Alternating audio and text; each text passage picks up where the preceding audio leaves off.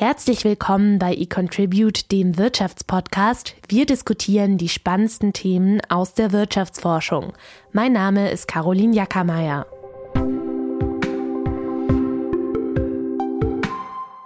Es herrscht Krieg in Europa. Vor mehr als einem Monat marschierten Putins Truppen in die Ukraine ein. Seitdem bangen tausende Menschen um ihr Leben. Der Krieg hat nicht nur katastrophale humanitäre Folgen, sondern wirkt sich auch international auf Politik und Wirtschaft aus. In einem Schwerpunkt zum Ukraine-Krieg möchten wir in diesem Podcast zentrale wirtschaftliche Auswirkungen des Krieges thematisieren. In den vergangenen Tagen und Wochen dominierte in Deutschland vor dem Hintergrund des Konflikts vor allem ein Thema die öffentliche Debatte Gas. Deutschland ist in besonderem Maße abhängig von russischen Energieimporten. Mehr als die Hälfte des Bedarfs an Gas und Steinkohle und ein Drittel des Erdöls kommen aus Russland. Die Bundesregierung zögert deshalb, als Sanktionsmaßnahme einen sofortigen Importstopp auf russische Energie zu verhängen und warnt vor massiven Wirtschaftseinbrüchen. Doch wie gravierend wären die wirtschaftlichen Folgen für Deutschland tatsächlich? Darüber spreche ich heute mit Moritz Schularik. Er ist Professor für Volkswirtschaftslehre bei eContribute an der Uni Bonn und hat mit acht weiteren Forschenden eine viel diskutierte Studie zu den wirtschaftlichen Folgen eines Importstopps veröffentlicht. Wir diskutieren darüber, was passiert, wenn kein russisches Gas mehr fließt, wie das entstehende Defizit aufgefangen werden könnte und was sich langfristig an der Energieinfrastruktur hierzulande ändern sollte. An dieser Stelle ein kurzer Disclaimer. Dieses Gespräch wurde am 31. März zum Redaktionsschluss um 17 Uhr produziert. Die Entwicklungen sind derzeit rasant und gerade verkündete Putin, dass russisches Gas von Freitag an in Rubel bezahlt werden müsse. Die Entscheidung, einen Importstopp zu verhängen, könnte Deutschland also abgenommen werden, wenn Putin selbst den Gashahn zudreht. Die im folgenden Gespräch diskutierten potenziellen wirtschaftlichen Folgen einer solchen Entwicklung bleiben nichtsdestotrotz aktuell. Hallo Moritz, ich wollte schon fast sagen, schön, dass du heute wieder im Podcast zu Gast bist, aber eigentlich treffen wir uns heute hier aus einem ganz und gar nicht schönen, sondern sehr dramatischen Anlass, dem Krieg in der Ukraine. Während dort tausende Menschen um ihr Leben bangen, wird hierzulande seit Wochen diskutiert, was NATO, EU und Deutschland selbst tun können, um den Krieg zu stoppen bzw. Putin möglichst hart zu treffen. Die Bundesregierung hat ein Sanktionspaket verabschiedet, was darin bisher nicht enthalten ist und worüber eine politische und gesellschaftliche Debatte ausgebrochen ist, ein Embargo russischer Energielieferungen. Die Bundesregierung vertritt den Standpunkt, dass ein sofortiger Importstopp zu massiven Wirtschaftseinbrüchen führe und möchte den Schritt zumindest längstmöglich hinauszögern. Die Studie, die deine Co-AutorInnen und du vor gut drei Wochen veröffentlicht haben, kommt zu einem anderen Schluss. Die Wirtschaftseinbußen wären zwar substanziell, aber durchaus handhabbar.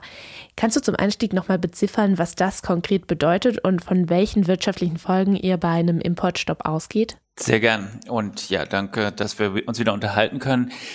Die Folgen, die wir abschätzen ähm, eines äh, Importstoffs, die kommen vor allem aus dem Ausbleiben der Gaslieferungen.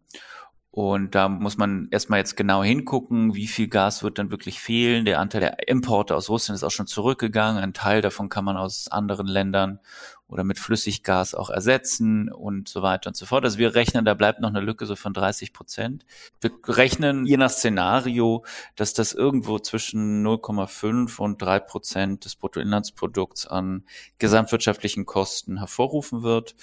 Man muss sich halt politisch dann auch einfallen lassen, äh, Ideen haben und, und, und Wege finden, wie man diese gesamtwirtschaftlichen Kosten halt so verteilt, dass die auf äh, möglichst vielen Schultern und natürlich auch auf möglichst starken Schultern getragen werden. Die Politik ist es ja, die momentan zögert und darauf hinweist, dass ein Umstieg oder besser gesagt ein Ausstieg, ein Importstopp nicht so ohne weiteres möglich wäre.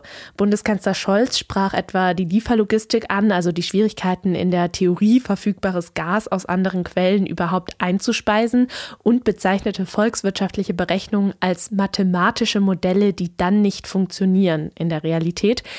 Im Laufe der Woche sind weitere Studien zu den potenziellen wirtschaftlichen Folgen erschienen, etwa vom gewerkschaftsnahen IMK, dem Institut für Makroökonomie und Konjunkturforschung. Die Autoren dort gehen von deutlich höheren Einbrüchen um die sechs Prozent des Bruttoinlandsproduktes aus und warnen vor Insolvenzen und Arbeitslosigkeit.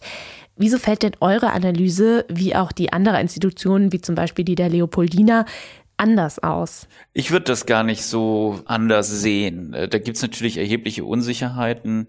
Ich denke, es gibt gute Argumente auf unserer Seite, äh, warum die Zahlen äh, etwa jetzt des IMK vielleicht ein bisschen zu hoch sind.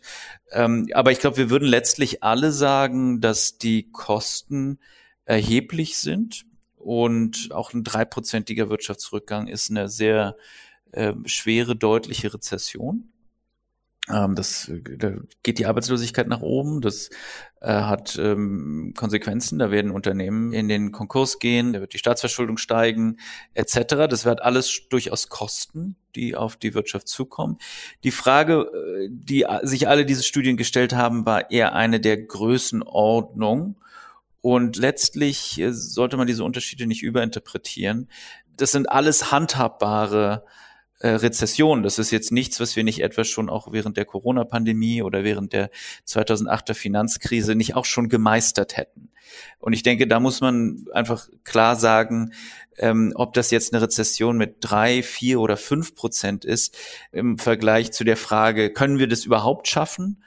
Ähm, sozusagen von heute auf morgen da den kalten Entzug vom russischen Gas zu machen.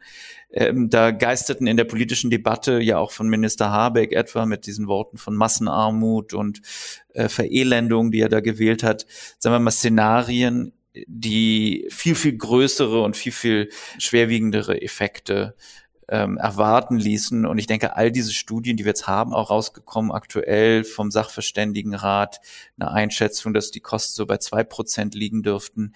Also letztlich äh, sind die dann alle äh, irgendwie in der Größenordnung auch gelandet, in der wir waren. Und ich denke, da sind wir langsam an dem Punkt, wo wir sagen können, äh, die, wir sind uns eigentlich relativ einig, dass das irgendwo in so einem Bereich landen wird. Ja, lass uns doch einmal genauer auf einzelne Aspekte beziehungsweise Lösungsansätze eingehen. Ihr liefert da ja drei Stück, wenn die russischen Gasimporte ausfallen. Erstens Einfuhren aus anderen Ländern, also die Gasspeicher über den Sommer möglichst zu füllen. Dann die Brennstoffumschichtung, heißt Kohle statt Gas für die Stromerzeugung. Und drittens eben auch die Gasnachfrage verringern. Langfristig sollte natürlich eine bessere Energieeffizienz angestrebt werden, mehr erneuerbare Energien eingesetzt und gleichzeitig LNG-Terminals, also Terminals für verflüssigtes Erdgas gebaut werden. Das braucht aber Zeit. Kurzfristig sind wir hauptsächlich auf andere Lieferquellen angewiesen und viele Unternehmen und Verbände sagen, das funktioniert nicht von heute auf morgen. Wie soll eine kurzfristige Anpassung eurer Analyse nach doch funktionieren? Ja, das wird nicht ohne, ohne Schmerzen gehen. Das muss ganz klar sein. Das wird heißen, dass bestimmte Produkte einfach in Deutschland nicht mehr äh, kostendeckend hergestellt werden können, weil die halt viel Gas oder viel Energie brauchen und dieses Gas äh, so knapp und damit so teuer sein wird, dass wir etwa in Deutschland keinen, äh, keinen Dünger mehr äh, herstellen werden. Das ist für das betroffene Unternehmen natürlich äh, höchst ärgerlich, tut in dem Sinne dann auch weh.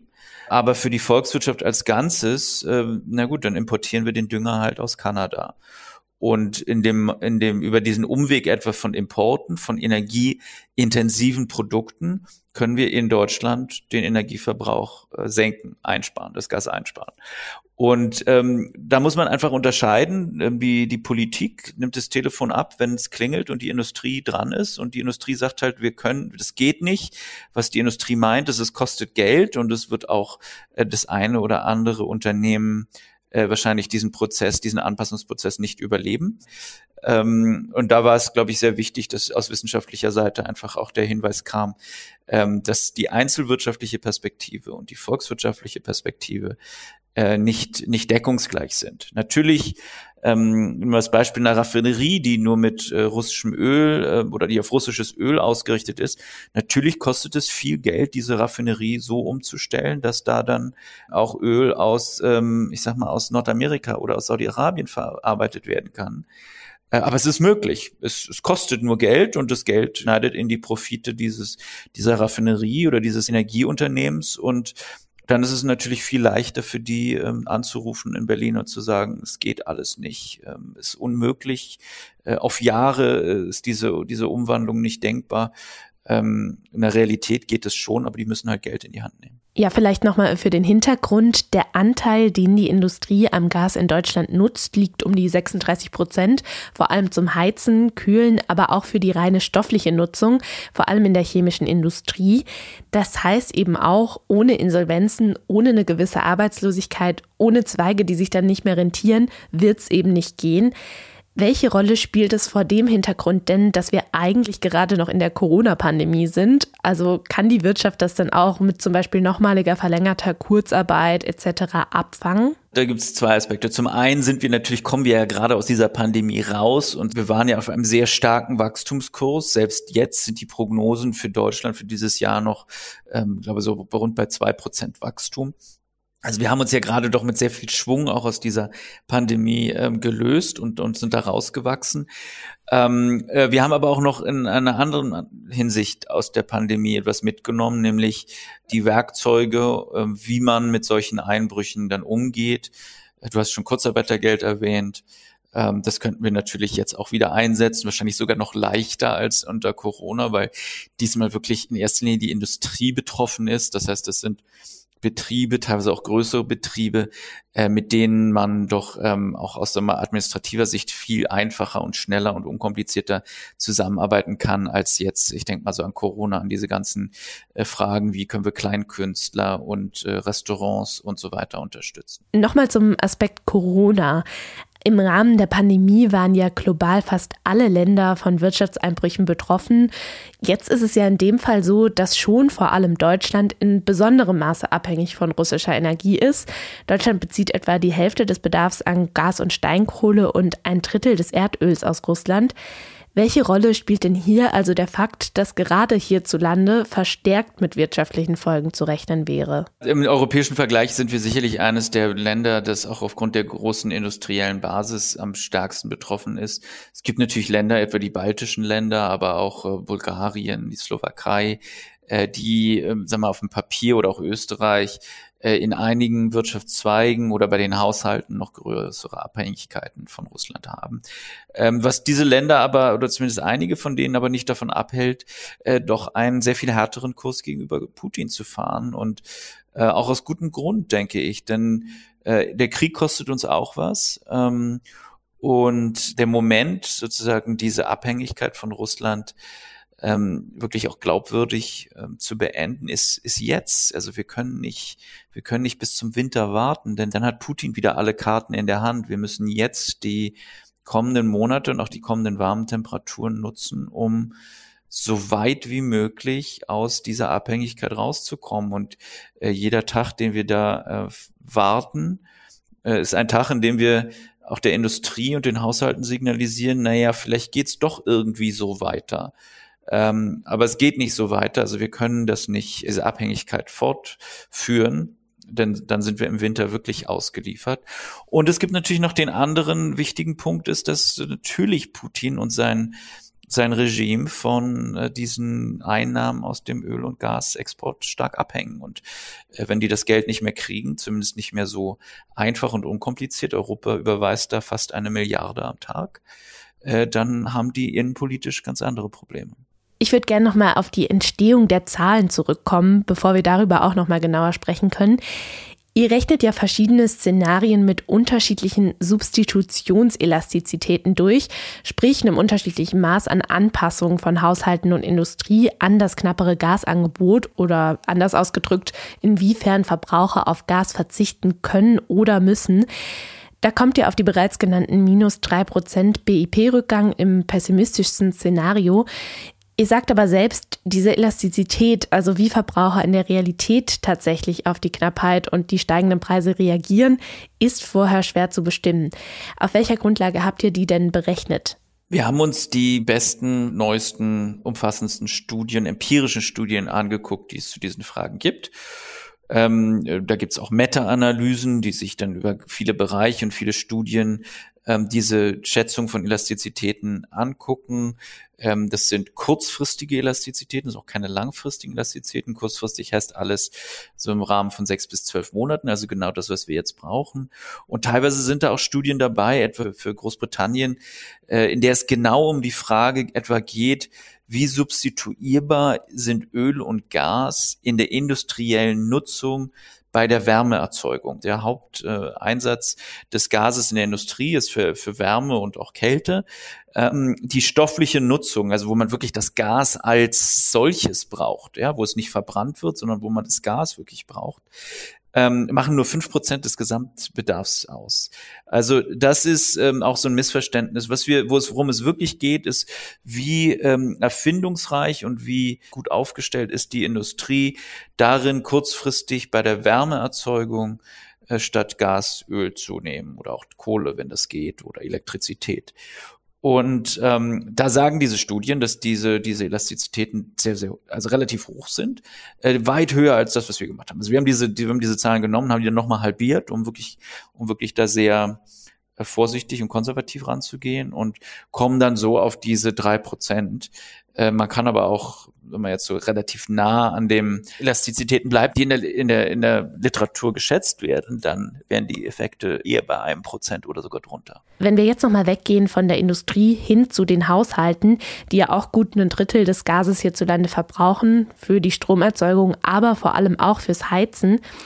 In der Regel geben Haushalte über alle Einkommensklassen hinweg etwa drei bis sechs Prozent ihres Einkommens fürs Heizen aus.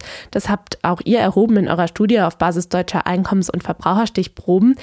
Energiepreise, die fünffach oder noch mehr steigen, würden Haushalte mit geringem Einkommen ohne finanziellen Spielraum trotzdem vergleichsweise hart treffen.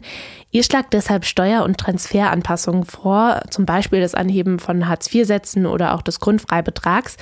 Die Ampelregierung hat ja nun vorletzte Woche schon 300 Euro Steuererleichterungen über die Einkommenssteuer, eine Senkung der Energiesteuer für Sprit und ein vergünstigtes ÖPNV-Ticket angestoßen.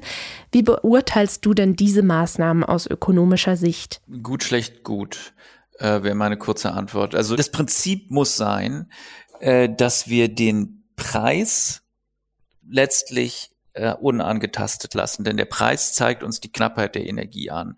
Und dieser, dieser steigende Preis, der höhere Preis, löst die Anpassungsprozesse aus, die wir brauchen, um uns von der Abhängigkeit von Russland zu lösen. Das heißt, alles zu tun, was den Preis künstlich niedriger hält, als er eigentlich sein würde, ist kontraproduktiv. Das heißt, diese Idee, irgendwelche Steuern zu senken oder oder auch äh, Tankrabatte und so weiter. Das geht genau in die falsche Richtung. Was Sinn macht, sind Vorschläge wie über das Steuersystem einkommensschwachen Haushalten einfach mehr Geld äh, zu geben und dann können die sich überlegen, äh, wofür sie dieses Geld ausgeben, denn sollen ja auch Energie sparen. Vielleicht fahren sie dann doch ähm, weniger Auto und nehmen das Fahrrad oder den Bus.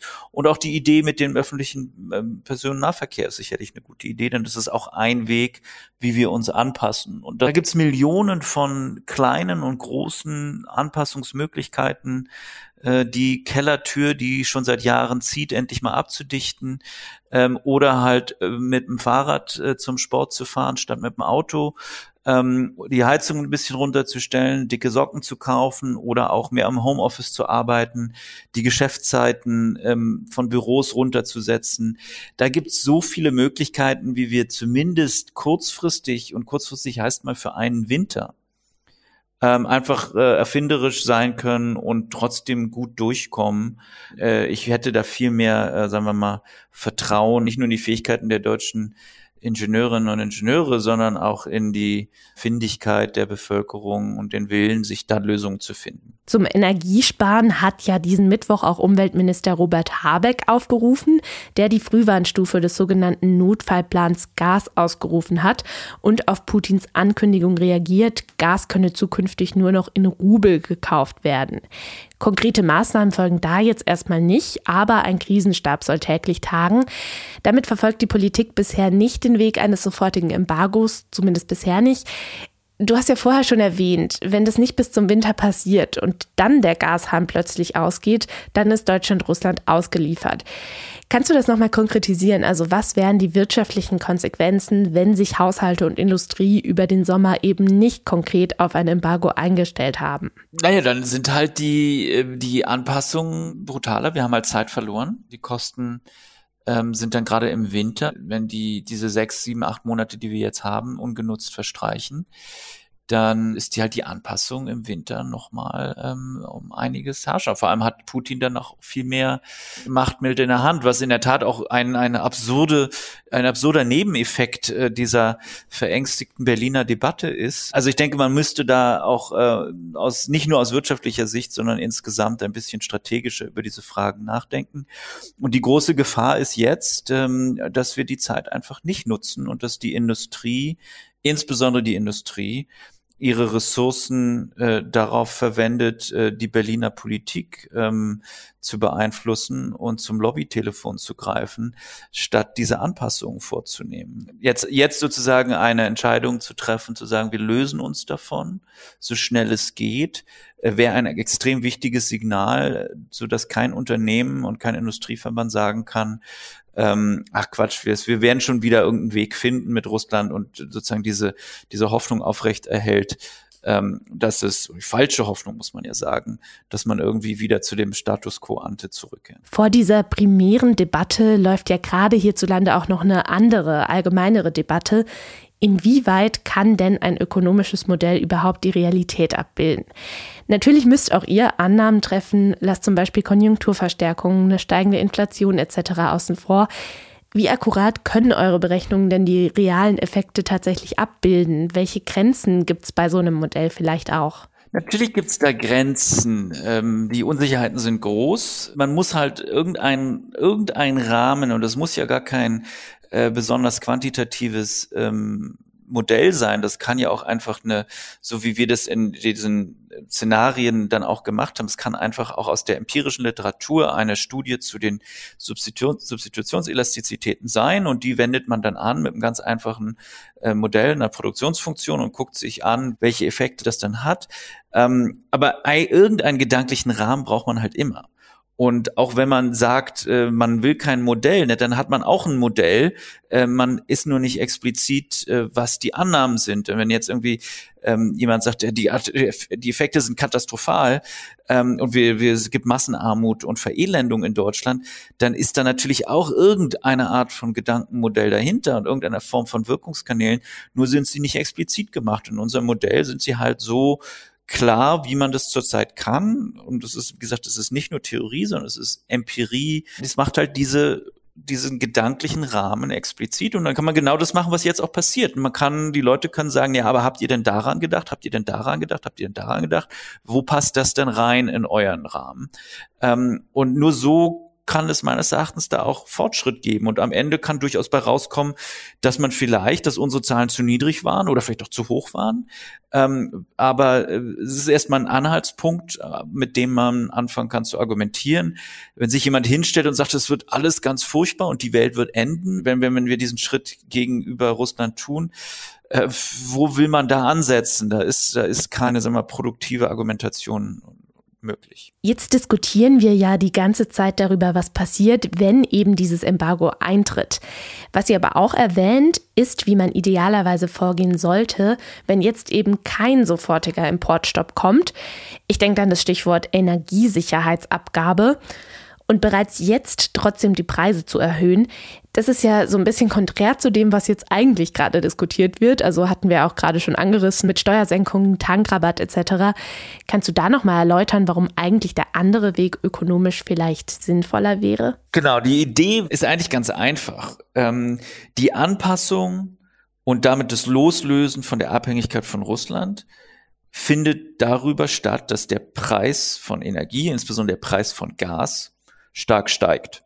Wenn es klar ist, dass dieser Preis dauerhaft hoch sein wird, weil dieses russische Gas nicht so billig war, wie es schien. Es war halt nur so billig, weil wir uns damit in Abhängigkeit äh, begeben haben. Das ist so ein bisschen wie ein Drogenhändler. Ähm, und so kann man sich das auch vorstellen. Dieses russische Gas war nie so billig, wie wir dachten, dass es, dass es, dass es war. Und äh, um uns davon zu lösen, brauchen wir jetzt die Aussicht auf Preise, die für eine ganze Zeit hoch sind, damit die Leute, die Unternehmen und die Haushalte ihr Verhalten daran anpassen. Ja, und deswegen, das ist, daher kommt diese Idee, die, die mag vielleicht so ein bisschen nicht intuitiv erscheinen auf den ersten, auf den ersten Blick. Ähm, die macht aber durchaus Sinn, äh, wenn man sozusagen daran denkt, dass wir diesen Anpassungsprozess ähm, jetzt auslösen wollen und der wird die Unternehmen werden heute nur dann investieren, wenn die glaubhaft davon ausgehen, dass der Preis von Gas dauerhaft hoch sein wird. Dann lohnt es sich, in eine andere Form von Energie, in, in, in erneuerbare Energien zu investieren, in neue Formen, neue Produktionsanlagen. Äh, dann lohnt es sich, äh, sagen wir mal, Produktions ähm, äh, in, in bestimmten Raffinerien umzustellen und so weiter und so fort. Ähm, also man muss genau im Prinzip diesen Preispfad vorgeben und sagen, der Preis wird hoch sein, richtet euch darauf ein. Apropos drauf einrichten, natürlich ist die Lage gerade sehr volatil, sehr unsicher. Es gibt jeden Tag neue Entwicklungen. Wagst du trotzdem eine Prognose, wo wir in Sachen Gaslieferungen, Abhängigkeit zu Russland nächsten Winter stehen werden? Ich denke, es ist wichtig zu trennen äh, zwischen dem, was unsere Studie sagt und macht und dem, was dann sozusagen normativ ich oder auch meine Co-Autorinnen und Co-Autoren äh, denken, dass man machen sollte auf der Grundlage dieser Studie. Die Studie sagt erstmal nur, sollte es aus welchem Grund auch immer, entweder weil Russland die Hähne zudreht oder weil wir sagen, wir wollen nicht länger dieses ähm, äh, verbrecherische Regime finanzieren, was wären die Konsequenzen für die deutsche Volkswirtschaft? Ob uns das das wert sein sollte, ähm, die Frage ist jetzt eine politische und dann auch eine, sozusagen mal eine normative, wo man sagt, wie sollte die Politik auf der Grundlage dieser Zahlen handeln? Und da sind die Abwägungen natürlich viel komplexer. Da geht es um die Frage, welchen Effekt hätte unter Umständen ein Embargo auf die, ich sag mal, Überlebenswahrscheinlichkeit äh, des Regimes von Putin, auf die Dauer des Krieges, ähm, welche Auswirkungen hätte es auch auf, ich sag mal, auf ähm, Deutschland und, und sozialen Zusammenhalt und all diese Fragen müssen dann abgewogen werden. Und das ist letztlich eine Entscheidung, die die Politiker treffen müssen und die die Politik treffen muss und dafür sind sie gewählt.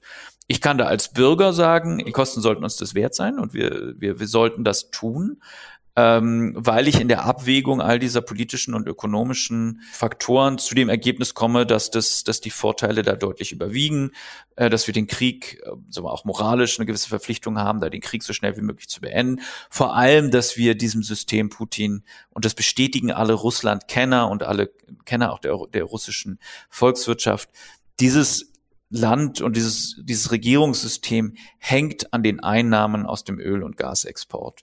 40 Prozent des, des Staatshaushalts kommen daher. Putin hat ein Riesenproblem, wenn ihm diese Einnahmen wegbrechen. Also wir haben da eigentlich eine, ein, ein Instrument an der Hand, mit dem wir Putin viel mehr schaden können als er uns. Und äh, das sollten wir nutzen, weil wir es auch, äh, denke ich, dem Frieden in Europa schulden. Dann sind wir gespannt, zu welcher Abwägung die Politik in den kommenden Tagen und Wochen kommen wird. Ich danke dir auf jeden Fall für deine Einschätzung und deine Zeit. Sehr gern. Vielen Dank an dich. Das war der Wirtschaftspodcast des Exzellenzclusters eContribute der Universitäten Bonn und Köln, gefördert von der Deutschen Forschungsgemeinschaft. Im Cluster forschen unsere Mitglieder aus Politik, Rechts- und Wirtschaftswissenschaften sowie Psychologie und Soziologie. Wir wollen Märkte besser verstehen, um soziale, technologische und wirtschaftliche Herausforderungen der heutigen Zeit zu meistern. Danke fürs Zuhören.